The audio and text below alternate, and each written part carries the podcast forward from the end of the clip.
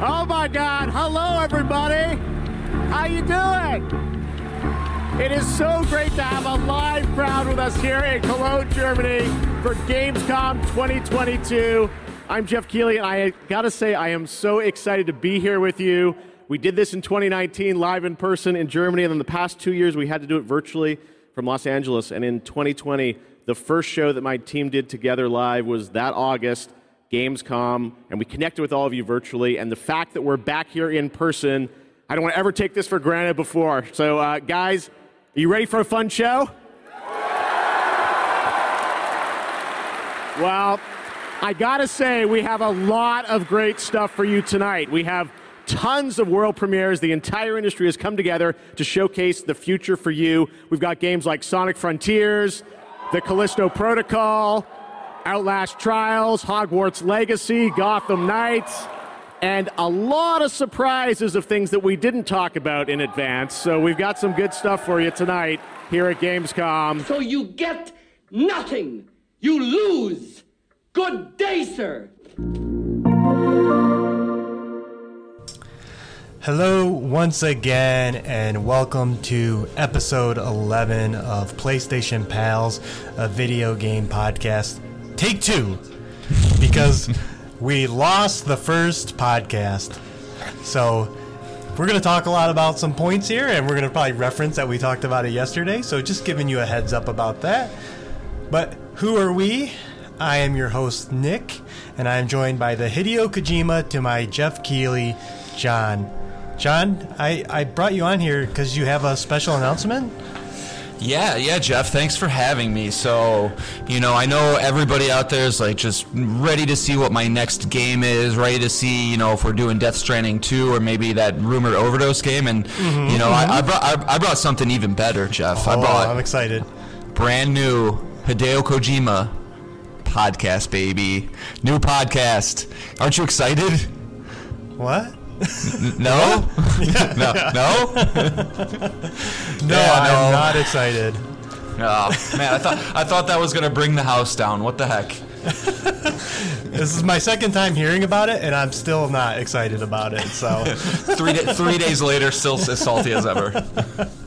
yeah, so for context, uh, Gamescom, in which John predicted Hideo Kojima would be there, and sure enough, he was, but he was there to announce a podcast. The podcast is called Brain Structure.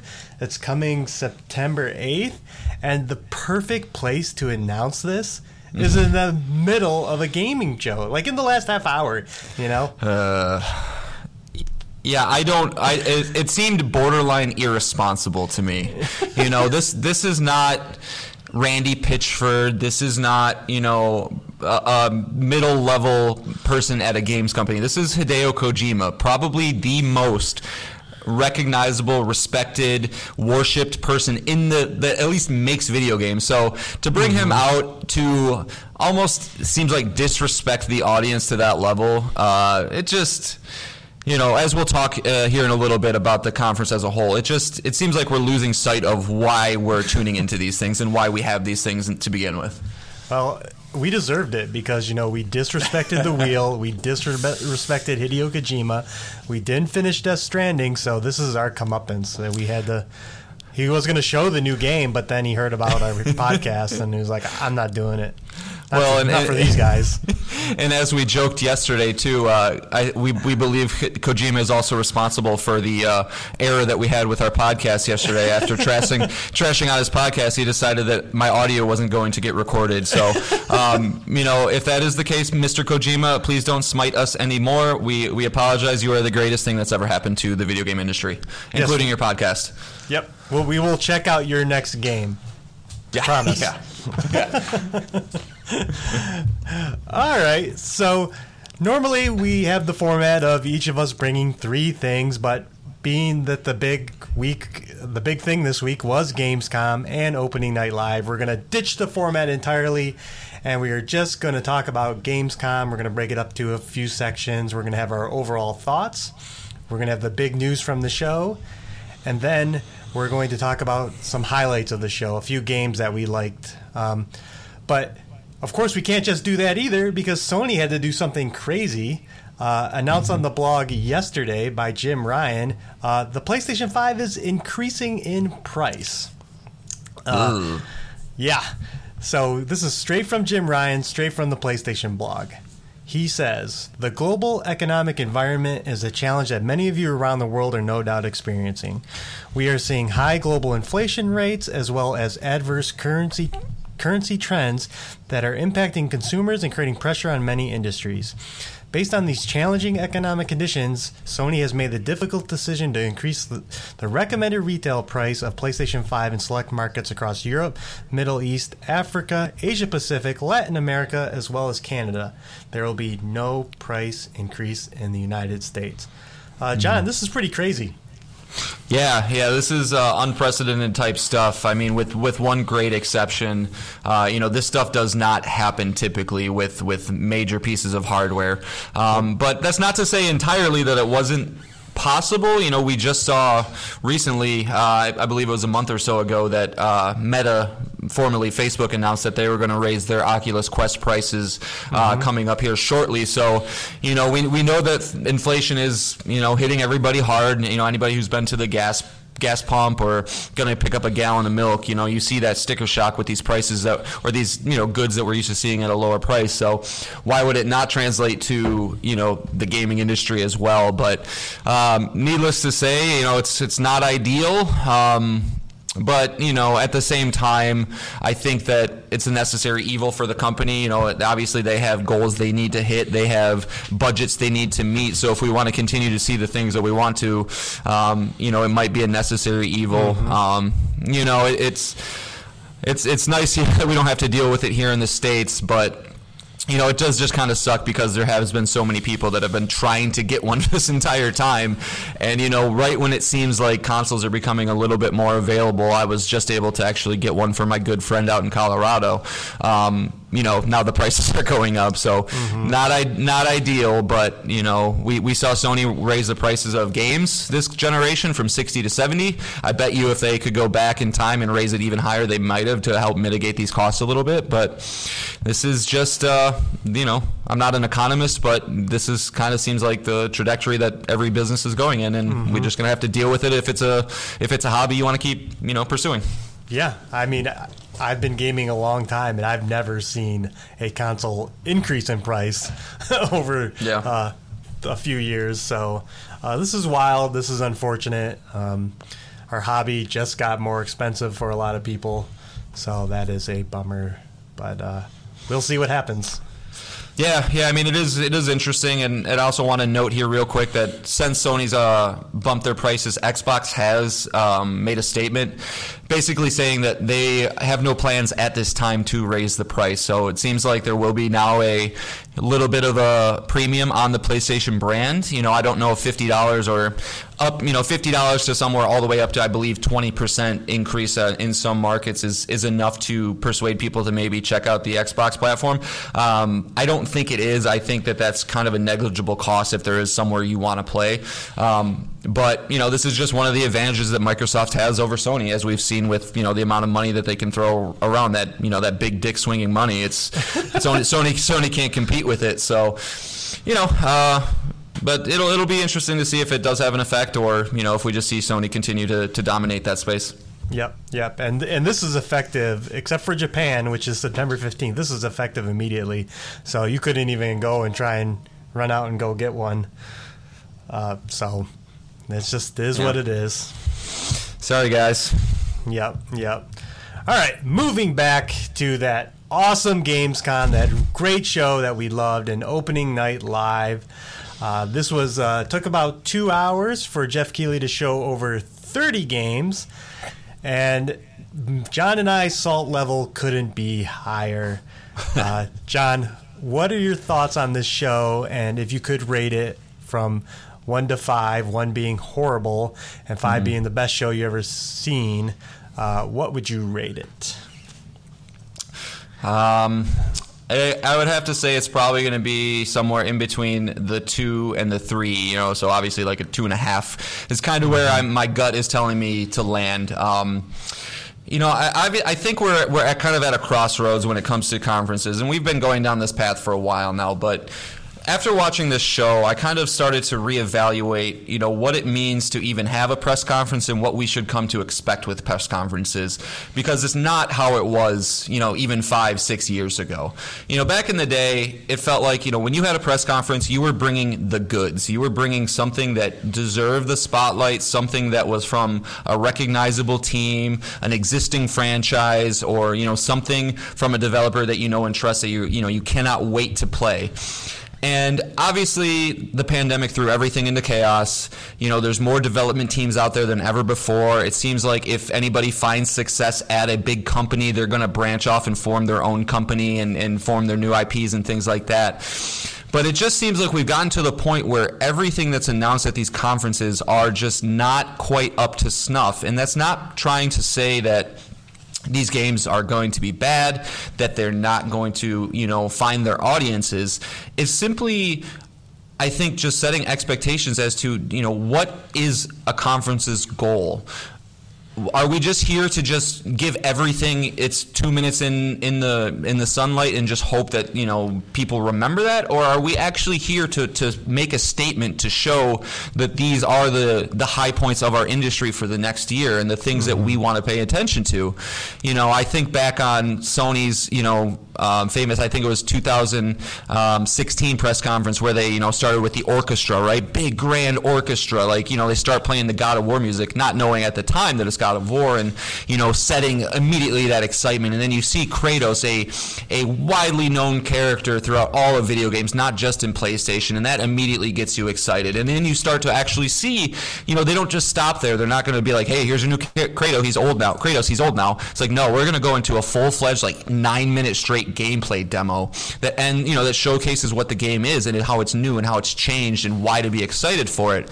And then that you know that showcase went into Spider-Man, into the um, I don't know if The Last of Us was there that year, but point being, these are big tentpole games and you know, no disrespect to Dambuster or Dead Island 2. That's just not a game that you end a showcase with, you know? And mm-hmm. and so it's just it's it's disappointing and we touched upon it when we talked about the THQ Nordic showcase uh, a couple weeks back that you know, there's it's gotten so diluted, and um, you know, I just miss the days where when we knew we were tuning into these things, we were going to leave them, you know, just chomping at the bit for some of these experiences we've seen, and um, as we'll kind of later, you know, it wasn't even like there was only a couple. We, I, I don't know if any of these games needed to be in a conference, but you know, that's just my opinion.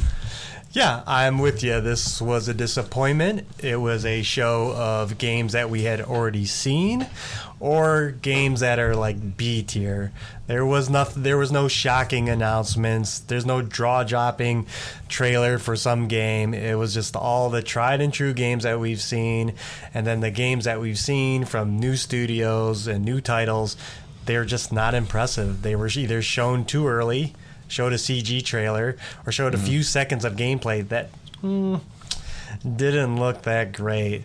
So I'm with you. I would give this show a two out of five. I am on John's side going forward with all these press conferences.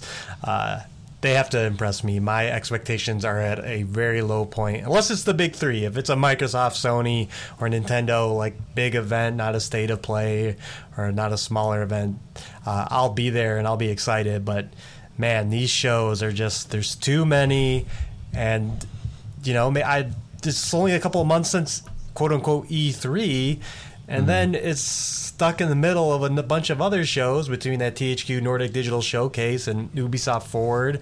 You know, where probably a lot of games are just being spread too thin, and the exclusives that Keighley's getting are, are just not great. It was right. it was a very lackluster show, and yeah, I was I came away disappointed about the whole thing.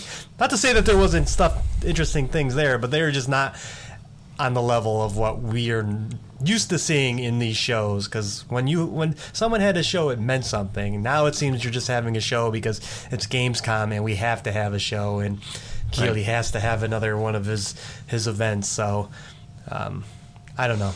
It, yeah, man. Like like I said, it just seems like seems like it's a crossroad where you know it's just what what do you want to get out of a conference? And unfortunately, I, I think the the marketers and the you know PR people are winning winning that that argument in the boardrooms right now. You know, they're kind of just pushing the idea that any exposure is good exposure, and you know if we can get on a platform on a stage with you know Geoff Keighley actually talking about our game, that's what we want to do. And I would honestly argue, and I would I, I would honestly argue that a lot of these games, if you just saw a random blog post or like a, a little gameplay snippet from YouTube, or you know if you're watching these style shows, you're obviously into the gaming industry, so you're probably subscribed to some Reddit subreddits or you know going to IGN and Kotaku on the regular.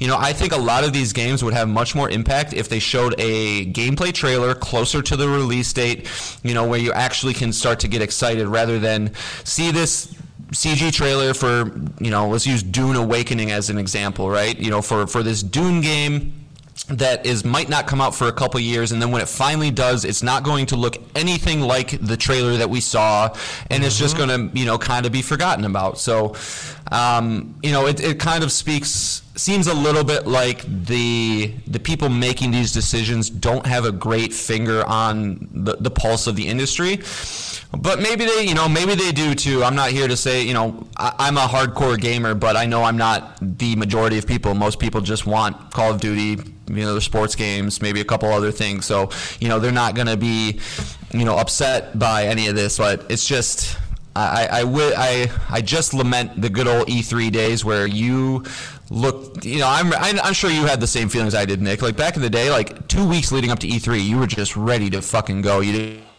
know what you're going to see. You know, there might have been a couple mm-hmm. rumblings here or there, but you knew that you were going to get at least probably five, six, seven, eight surprises. Um, and now we're just getting the Callisto Protocol for the third time. We're getting Hogwarts Legacy for the third time. We're getting Gotham Knights for the third time, and mm-hmm. and and a bunch of stuff that we don't know of. So, you know, yeah. is what it is. Yeah, it's very disappointing, and hopefully one of these shows. We got two more coming here, as we talked about Ubisoft Forward and the Marvel and Disney Showcase. Hopefully, those will uh, impress us. But again, my expectations are low. They probably won't. So well, yeah, and, and we're probably just going to see things we know about. You know, obviously we're going to see Skull and Bones. Obviously we're going to see Avatar. Obviously we're going to see probably you know maybe the Division Heartland or XDefiant or or then you know we obviously know there's going to be Assassin's Creed game, but just yeah, it's uh come come save us, Sony. You know, I'm I'm just crossing my fingers and my toes to have that rumored PlayStation event next month because I think that would be one that we would get some. You know, we obviously don't know what Housemarque, Bluepoint, uh, Guerrilla is working on next, things like that. So there's lots of room for for big big things that actually make us excited for the future. Yeah, that's kind of the silver lining is here is where are all the games and they're at Sony's show. Mm-hmm. Fingers crossed. yep. Uh, so, moving on, there was some big news to come out of the show, and there was a big, big Sony item. Uh, John, do you want to tell us about it?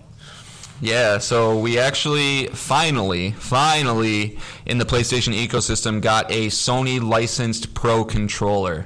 Uh, they titled it the DualSense Edge, uh, and they kind of outlined a lot of the things that this uh, this uh, device is going to come with. So from uh, Hideaki Nishino from the PlayStation blog, uh, senior vice president of the platform experience, just of want to go over some of the um, you know features of this new controller. So obviously, like any Pro controller out there, the the reason for for these devices is to customize and fine tune the your play experience to exactly the way you want to. So uh, it's going to have ultra customizable controls. Uh, you can make the DualSense Edge wireless controller uniquely yours by remapping or deactivating specific button inputs and fine tuning your aim by adjusting stick sensitivity and dead zones, uh, which is the distance your analog stick moves before it's recognized in a game.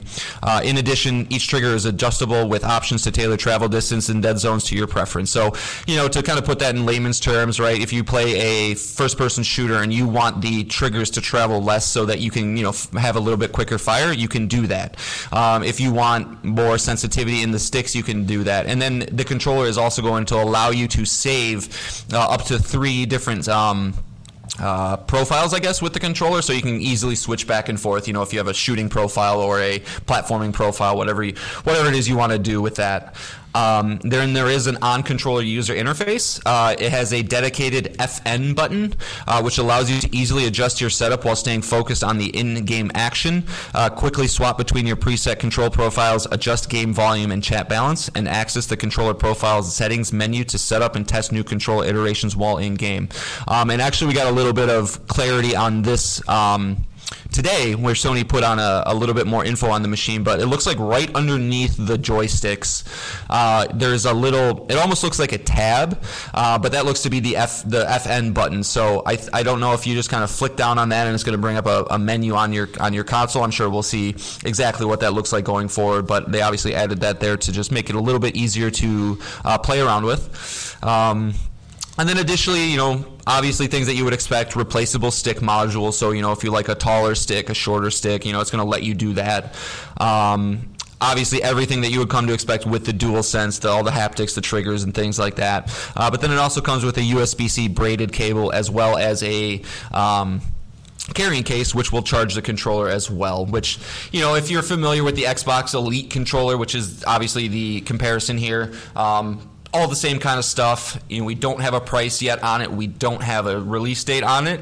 Um, but you know, it is definitely exciting. I know there's a lot of people out there that um, if there's, you know, kind of have the opinion that if there's anything that Sony has kind of lagged behind historically with Microsoft, it's their controller game. Um, you know, they they Microsoft allows a greater uh, flexibility with customization, and they've had the Elite controller for a while now, which people really really like. So it's nice to see Sony kind of go into that space, um, and I'm hoping that with this Pro controller, being that it will be a much greater level of investment, that they pull out some bells and whistles, like you know the ability to, to colorize it the way you want to, the ability to maybe put some initials on the controller or the case itself, things like that. Um, but uh, Nick, what's this thing going to cost, man? What do you think? uh, I think we said that in yesterday uh, that the Elite is what 179. Is yeah, what? yeah, it's like one, 180 when it's brand new. So I, I, would think it'd be comparable to that, maybe 200 bucks, because the you yeah. know the Dual Sense is a more there's a lot more involved with the Dual Sense, so it might be a little more expensive, but yeah, that's probably it. I don't know if I will buy in at any of those prices. That's a lot for a controller. Um, mm-hmm. Honestly, I wish I knew somebody. Hopefully, we can convince someone we know to buy it because I would love to get my hands on it first before I spent two hundred dollars on a controller. Uh, yeah. But this, but this is very cool. As you as you said, uh, you know, so succinctly earlier, is like this is what Microsoft has been doing. The Elite controller and the Design Lab are two things I wish Sony was doing. And it's nice that we're at least getting the Elite controller equivalent with the DualSense Edge. So this yep. was very cool, kind of a out of nowhere announcement, and just right in the middle of that show. Uh, this is cool. I can't wait for more details at that Sony showcase that's coming up.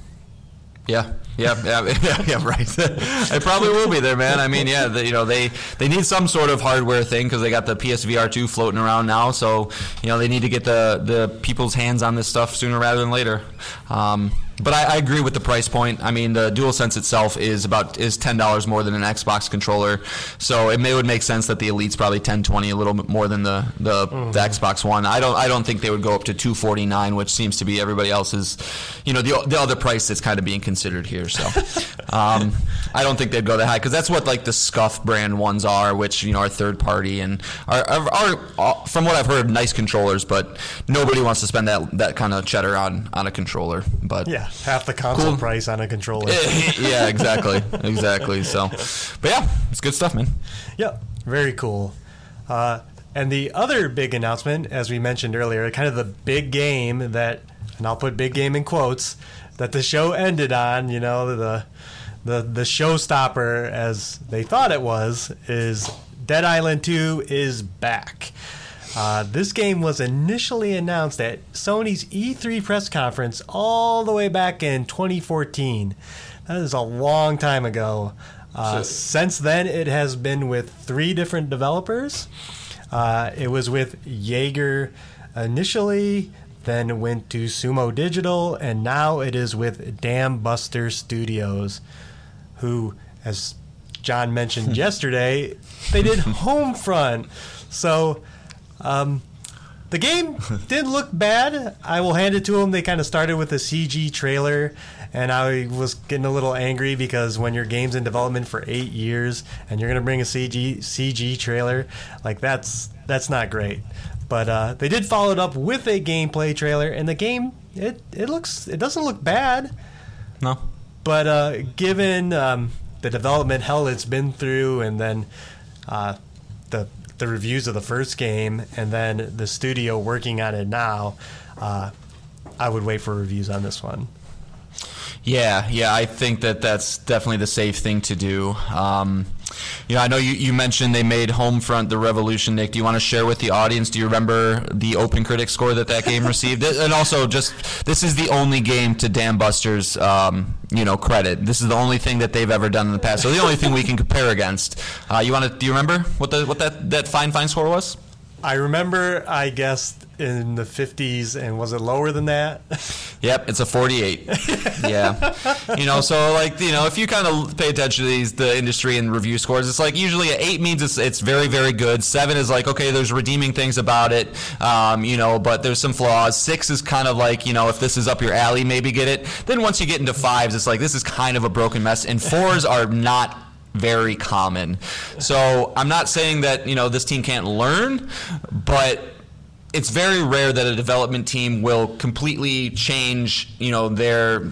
Uh, to put it frankly, how good they are as a development team that quickly. You know, it take, usually takes a little bit longer for people to find their legs and you know, and, and on a project, especially if it's something that's went through the hands of two other developers. You know, mm-hmm. who knows what what ideas they're going to carry through the game. You know, if if Yager had ideas for things and some things came through and some things didn't, is it actually going to feel like a cohesive game or is it going to feel like kind of piecemeal?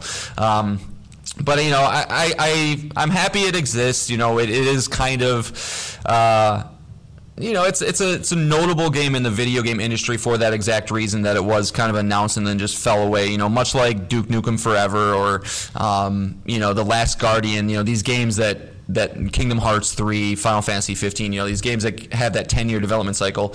It's always nice to see something come of it, and so people didn't waste their time entirely. But I have a feeling this game's going to feel pretty dated. You know, it's probably going to feel mm-hmm. kind of probably like the Saints Row game now, where it's there's cool things about it. It's going to look good. It's probably going to be fun to kill zombies, but the game, you know, the uh, game direction, the way that missions are probably structured, things like that, it's probably going to feel pretty old. And with a with a franchise like Dying Light out there that you know I think people generally enjoy a little bit more, being that it's the same thing just with some parkour, and the parkour is pretty damn fun.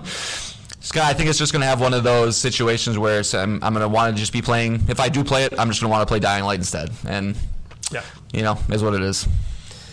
Yep, and then yeah, I to end the game or end the show on this game. Uh, yeah, it's just again, as we mentioned earlier, it's it's this is not a showstopper game. It's it's cool that it came back from the dead like a literal zombie, uh, but uh, yeah, as we mentioned, wait for reviews and yeah, there is a comparable franchise out there if you want to get your zombie fix on. Just go play Dying right. Light 2 that came out earlier this year. So, right. Um, yeah, I guess we'll see. Dying Light 2 didn't review very well, so maybe this game can fill in that holes and do things that that game isn't doing. But from the trailer, from what we've seen, um, I think they said it has six playable characters, so maybe that'll be the difference. Is like there'll be different classes to play as, mm. so that will make it a little different. But yeah, I please wait for reviews on this one. Yep. Yep. Yeah. All right. All right. And there was one other big announcement. John, I know you're very excited about this one. John, what was, what was the other big announcement of the show? Yeah, so everybody's favorite, uh, you know, the the re- reason for the revival of video game movies, right? You know, he's he kind of shepherded, he's shepherding that forward here as our good blue blur friend Sonic. Uh, so Sonic Frontiers got a release date, um, which is also now known as Suicide Day, uh, November eighth, um, which is where Skull and Bones is going to be released, as well as this game. You know, not only is it uh, you know releasing the day before God of War.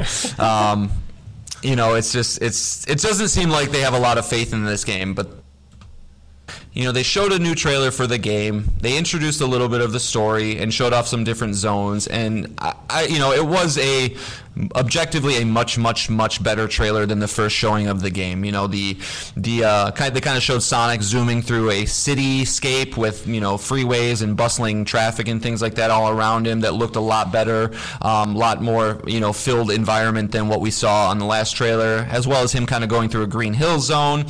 But it still does have the thing where anytime he goes back into this you know I guess it's one of those open zones that they talked about. Um, you know it still has the the weird floating rails just in the middle of the sky and the you know feeling like it's just this unfinished buggy tech demo that you know you can't help but feel because of the way it looks and I just don't know how the development team didn't find out a figure a way or you know um, work in a reason to like you know have Sonic just interact with the environment as opposed to this you know floating rail. It's there's there's mountains all around him. You know, just put a yellow thing on a mountain. Like honestly, like you could do so many different things with it. But but it does. You know, I, I think this game does have uh, a shot now. You know. A week ago, I would have said that this game had, didn't have a hope and a prayer. Um, but if they are, if they do get creative with some of the mechanics, you know the thing that still stands out to me is this idea that Sonic can like kind of trace himself on the ground and form like a circle around enemies, which doesn't attack very much uh, like Okami. If you ever played Okami, um, and if they're able to kind of make that unique and fun and, and do more with it than just like trace a circle around, like if there's different ways to make different attacks with that, I think that could be kind of fun. Um, and like the the villain itself seemed, you know, it's not Doctor Robotnik, which is kind of cool, but I did get the sense that this is one of those villains that you know starts off as the bad guy, but you know you later find out they're help actually helping you, and Doctor Robotnik is the enemy all along. But Yep. uh, you that's know, that- exactly kinda- what it is. yep, that's kind of that's kind of how I feel. Um, but yeah, I mean, you know, and just some of the the YouTube comments I saw, and people seem to be pretty high on it, and and uh, it'd be cool if it's good, but. Um, you know, it does look like old 3D Sonic games too, which never have been received well. So I, I don't know how this is going to separate itself besides just the open zone formula thing. Um, but you know, it's uh, it's not necessarily a game that's going after the hearts of thirty year olds. You know, this is going after the the, the kid the kids that are into the. well, I guess it kind of is honestly in the way, being that we grew up with it. But you know, the the kid the kids that are into the Sonic movies. You know, I think this is really who they're going for. The kids who you know fell in love with video games with Breath of the Wild, going for that crowd. And then if there is any thirty year old people that just you know absolutely love love love Sonic, you know, maybe them too. But I don't know if this one would be one I'm going to check out. But you know, did it move the needle at all for you, Nick? Like you know, in terms of making you a little more excited, or still just kind of meh? Sonic is for all ages, John. Oh, He- okay, okay. He's a cultural icon. He's for all. And as you mentioned- furries, maybe. And as you mentioned, he is revitalizing the video game uh, movie industry with uh, how successful he's been there. I mean, he got Jim Carrey to star in his movie, so Yeah. I, not not a lot of people can say that. You know, a lot a lot of video game characters. insanity man if you if you told me five years ago that like sonic would be the franchise that like you know finally breaks through and, and makes people care uh, i would not have believed you when we've had things like resident evil and silent hill and you know these these franchises that have you know beloved games but not that Sonic doesn't, but it's you know it's it's fucking Sonic, man. I mean, I don't know. so, But uh, no, John, I'm not excited for this. Uh, as I heard on the very first episode of this really good podcast called PlayStation Pals, uh, this guy on the show, John, he rattled off all the review scores for all the 3D Sonics, and uh, they don't review very well. So to think that anything's changed, that, that this is going to do anything different, I don't think so because especially with the the new concept, the open zone gameplay being the the feature, and then seeing it and in that trailer being the worst parts of the trailer, it's just this open, bland tech demo, tech demo, you know, Unreal Engine looking area with just rails and ramps everywhere, like like someone made it in like Minecraft or Halo Forge or something. Uh, Right.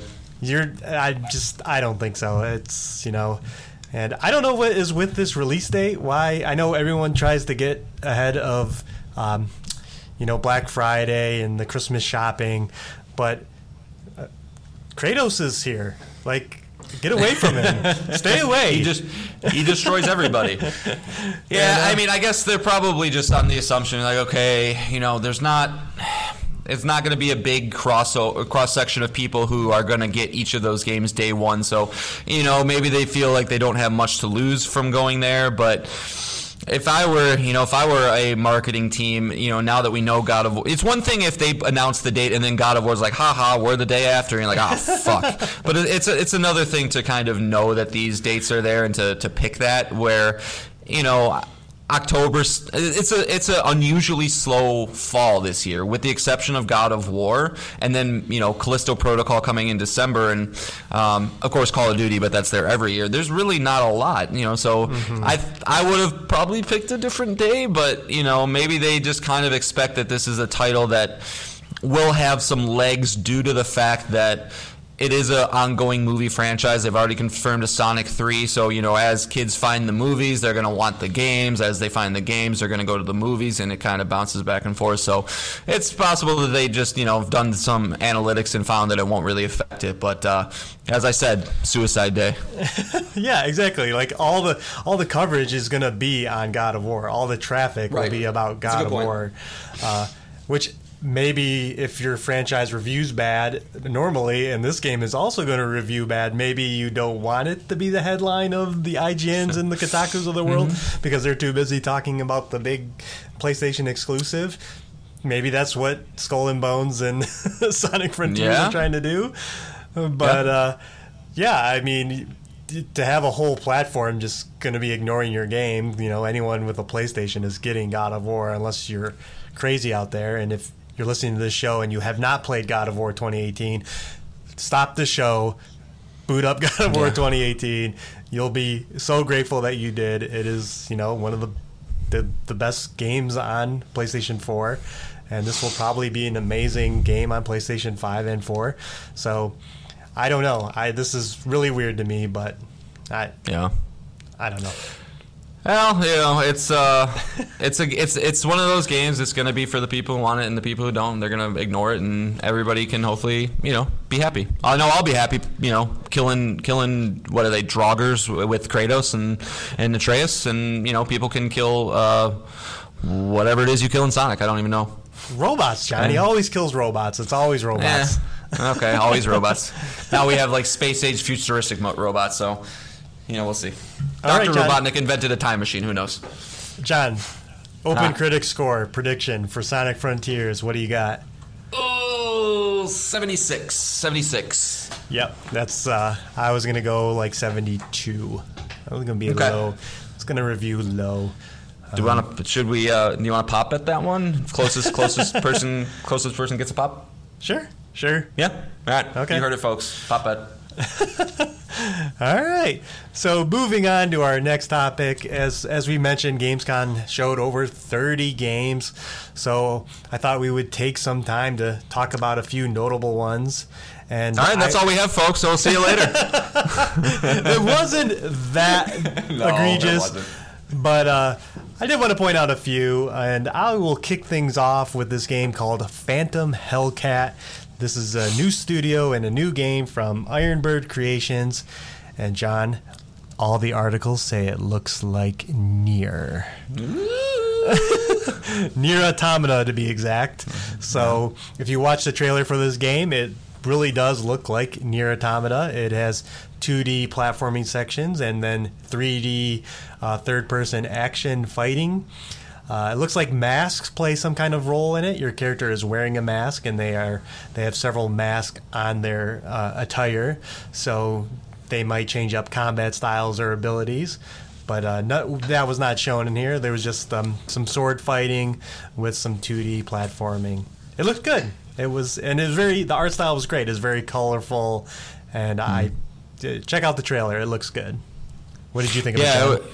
It? Wa- it was well. First off, it was nice to see some actual gameplay. You know, I think that that would have if if that team put out a CG trailer, it would just been a fart in the wind, man. You wouldn't have wouldn't have gotten any notoriety. But the fact that they showed, you know, kind of. Uh, how quick it is, you know, very platinum games feeling. Um, yeah, I, I think it looks like a lot of fun. Um, obviously, my affinity towards Nier Automata, you know, uh, it's going to be something I'll have my eye on.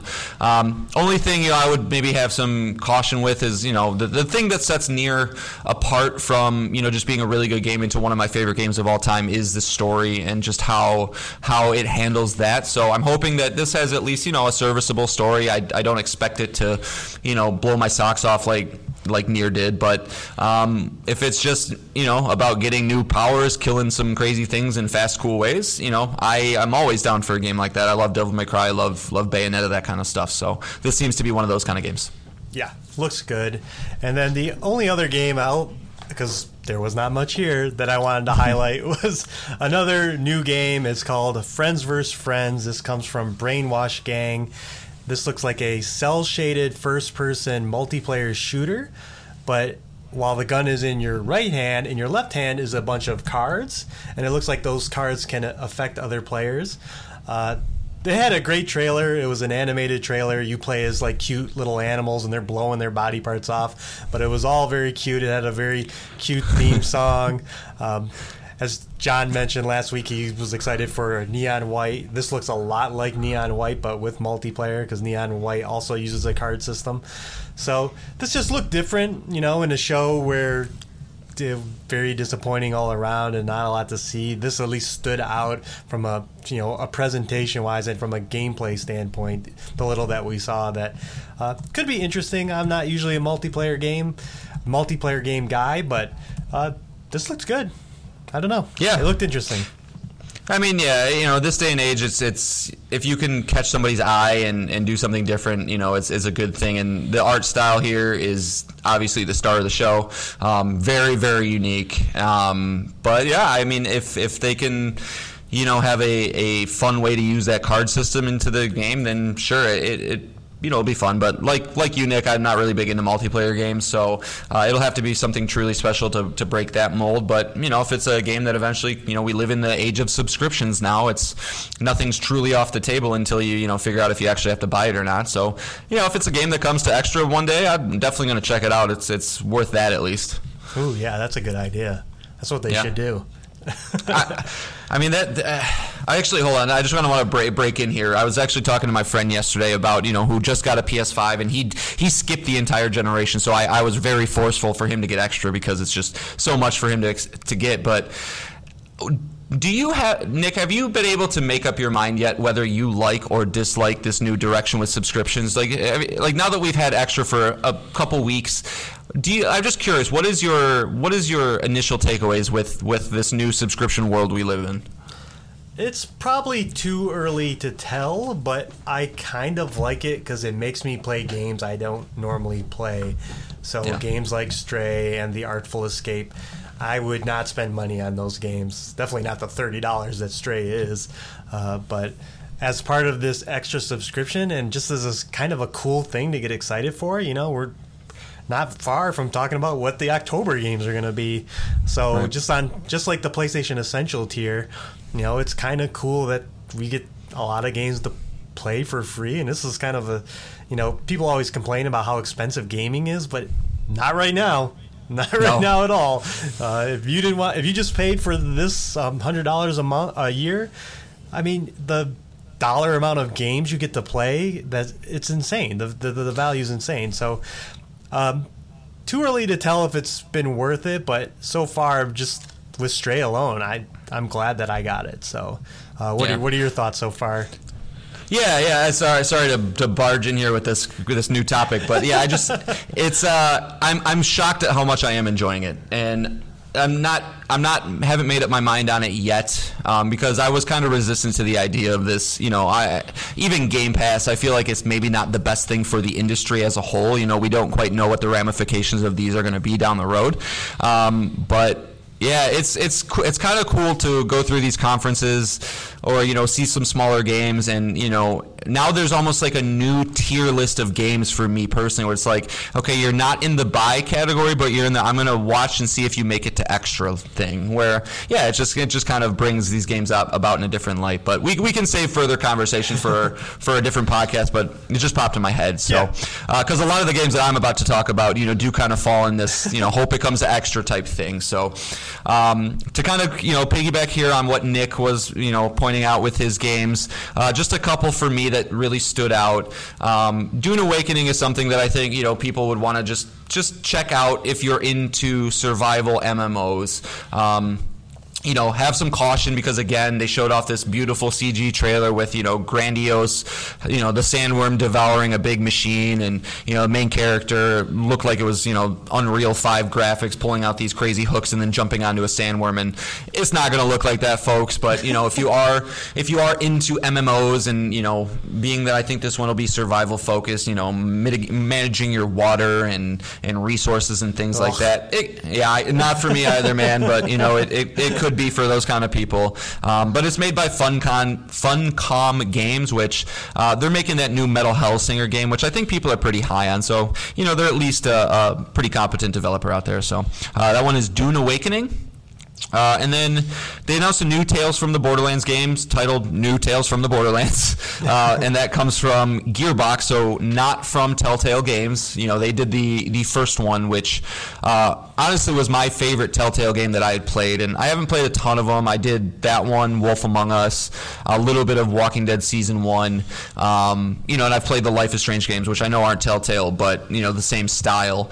And, uh, you know, I really, really enjoyed that one. So, you know, if they can keep the same level of writing, you know, humor uh, that that one was able to do and not go more towards the Borderlands 3 style, you know, streaming influencer bullshit that they went with, um, you know, it could be fun. Could be something to at least check out. Uh, and then let's see, Moonbreaker. So for me, this game might have been the game of the show. Mo- Moonbreaker is a new IP from Unknown Worlds, which uh, they did Subnautica and Subnautica Below Zero, two very, very well regarded games within their genre. Um, and this looks to be kind of another niche type product, but you know doing it the right way. It's it's really a riff on tabletop gaming and you know from everything down to the the pawn movements across the board and like you know positioning your your uh, characters to where you want them to be using different classes and things to attack enemies. But you know it seems like they're going all in with that tabletop aspect. You know they they really really focused on this painting mechanic that they're introducing into the game where you can you can take these figures, these miniature figures, and really really go into some granular detail. You know, airbrushing them, using different types of paint, different types of brushes to make the characters look the way you want. And while that's not for me, I think that will be a big draw for those people who like those kind of games.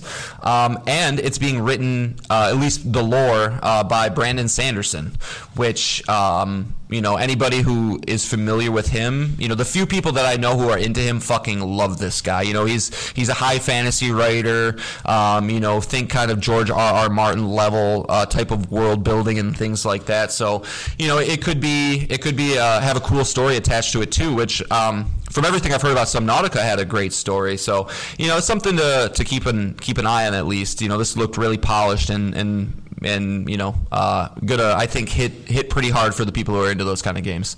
Yeah. Um, yeah. Did you have any any thoughts on that one, Nick? Uh, I just wanted to note that it is not announced for consoles yet. It's just a Good. PC only game at this point, Windows and Mac OS. Because I, I was curious as how the painting of the miniatures might work on a controller, so I Yeah. I wanted to see if it, it's actually coming to console, and it's not currently. Uh, but similar to Subnautica, which launched on PC first, this will probably eventually come to consoles. Uh, but no, it looked good. It looked very polished. It it was one of those trailers that should be in a show.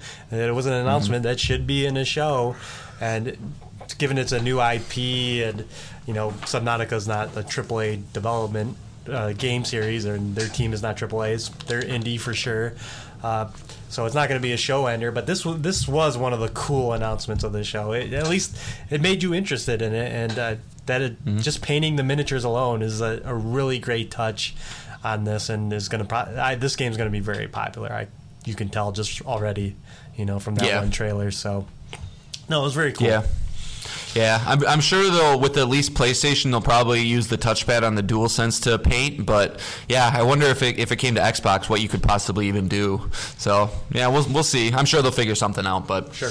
Um, and then just two real quick ones here. Uh, Scars Above looks like a new uh, Monster Hunter style uh, kind of open world exploration game. Really, really pretty graphics. I really dug the art style, kind of muted colors and things like that. So, you know, if you're into Monster Hunter World, uh, that game is called Scars Above. And actually, let me look at it, do some real time research here. Uh, that is going to be made by Madhead Games, which um, doesn't look like they're really, uh, you know, they haven't put out anything of consequence. They have, it looks like everything is either a phone game um, or some, you know, generic, goofy looking PC game. So. It was You the know, theme of the show. You know, Yeah, unknown developer, unknown game. yeah, and like honestly, I'm looking at this guy, this team's website right now. So hold on, let me see.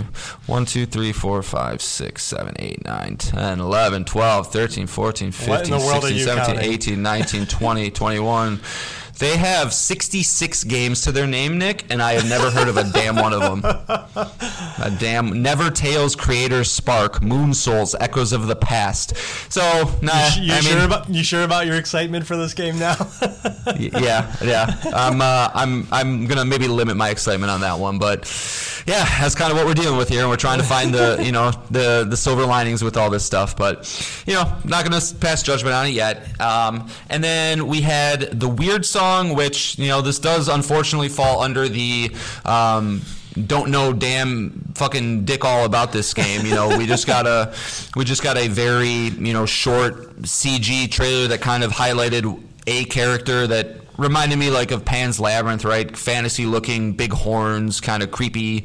Um, but this is being made by a team who did at least have a hand in. Uh, all the major Bethesda titles: Fallout 3, Fallout New Vegas. Well, Fallout New Vegas was Obsidian, but uh, Fallout 3, Skyrim. You know these big tentpole RPGs. So, you know if it is, if I don't know, you know if these people were lead developers on those games, or if you know they were just the guys who designed the garbage cans or you know the foliage or something. So, it, you know it could take that with a grain of salt, but it's at least something I want to keep my eye on because I think the aesthetic looked cool if if that is true when we get the final product of the game.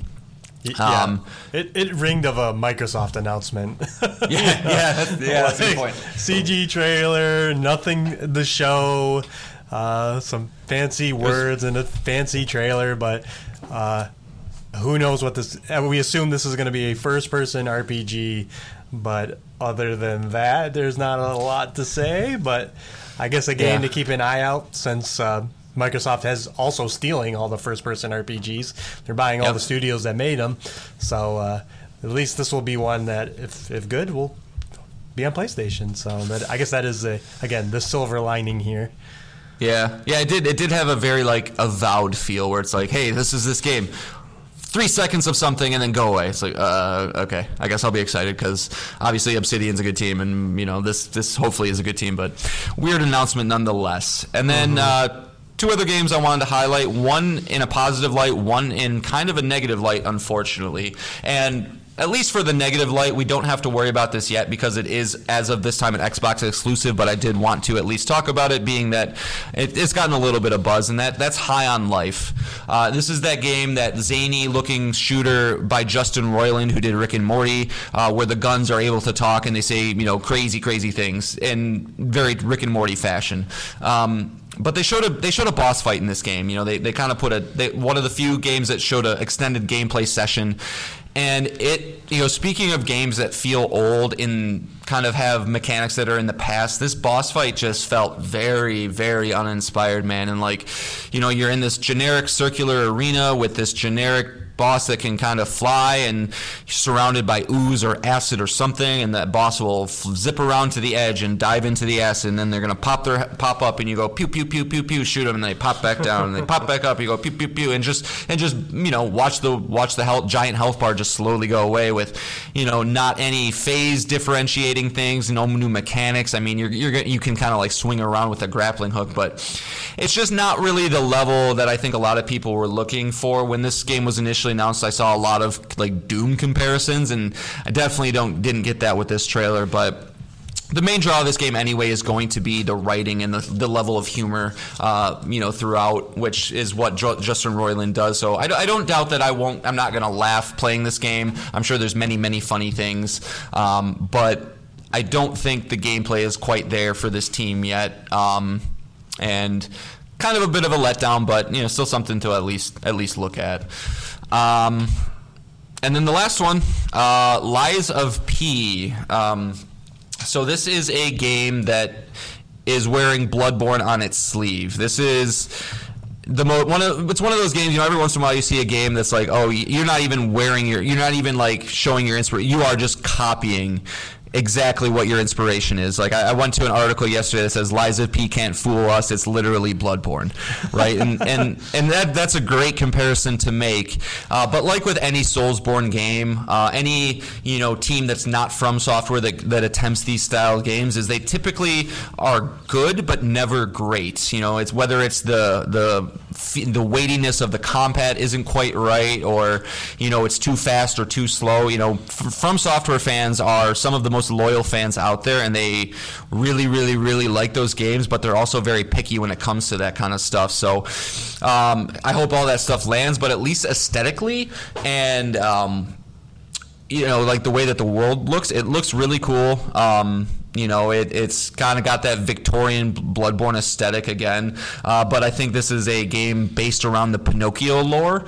Um, you know, li- lies of P, right? And P, Pinocchio lies. He's a liar. But interesting, interesting IP to frame this all around. But you know, there's a lot of Pinocchio stuff coming out. I think there's something with the license out there that is causing all these these teams to, you know, pursue this IP. There's like two Pinocchio movies I think coming out in the next year, which is just insane for 2022. But, um, but it does look cool, and mm-hmm. uh, you know, it's uh, something to keep an eye on again. But you know, yeah, that's the level of announcements we're kind of looking at for this whole conference. yeah, at least this one had like a long gameplay demo, so you can see like the UI, the fighting of the enemies, and you know, at least it, it, came there and it had a lot to show. So, you know, you can if you're this sounds interesting to you, at least you can see it and see what the game's going to play like. And yeah, it was it's definitely a highlight of the show. It looked it looked very good for where it's at. Uh, yep. Right now, so. Yeah, and that and that one's done by NeoWiz Games, which uh, again I I don't know. Uh, they have Bless Unleashed on PC and Brave Nine and Dandy Ace. So uh, I don't know. Maybe those, this is their breakout. I, we're hoping for a lot of breakouts with a lot of teams. I guess is kind of where we're at. Yeah. Again, uh, the theme of the show was B tier games new IPs, new developers that we've never heard of, and that was you know similar to the Summer Games Fest having the the space theme. That was kind of the theme of this show. It was like, huh, who, who's making yeah. this? You know, what game is yep. this? So, uh, you know. Um, yeah, but hey, as the you know wise wise uh, Mick Jagger once said, Nick, you know you, you can't you can't always get what you want. John, but I want big announcements. Where are my big I announcements? I know. I know. Sony. Sony will save us. All right. Well, that's our breakdown of Gamescom. As John mentioned, hopefully Sony will bring it in their show. That's going to be what is it? September fifteenth. Is that what your prediction is? my yeah, my uh, my prediction is September fifteenth. Uh, I think I've seen the the going theory on the interwebs is September eighth, but uh, you know if, if the last two years are any indication, they had September 9th and September 16th. Uh, if they follow suit, it's going to be one of the two. So fingers crossed, man, because we need it. It would be interesting because uh, there is a Apple event on the 7th. You got the Disney and Marvel showcase on the 9th, and then you have Ubisoft Forward on the 10th. So to slot this in there with all those shows, yeah. well, that that would be that would be something. That's for sure. It's wide open. That'll be a big week. Yeah. yeah. All right. Well, that's our breakdown of Gamescom. Uh, the whole video is out there, so if you want to sit there and see a bunch of unknown games from unknown developers, you know, strap in. You know, it's like a, a movie length's worth of game announcements and you know. And but uh, podcast and podcast announcements and car commercials, yeah. and uh, some other stuff. yeah. oh well. All right. Well, that's it. Um, next week we will be back. Wait, bleh, I can't talk anymore. This Gamescom has scrambled my brain.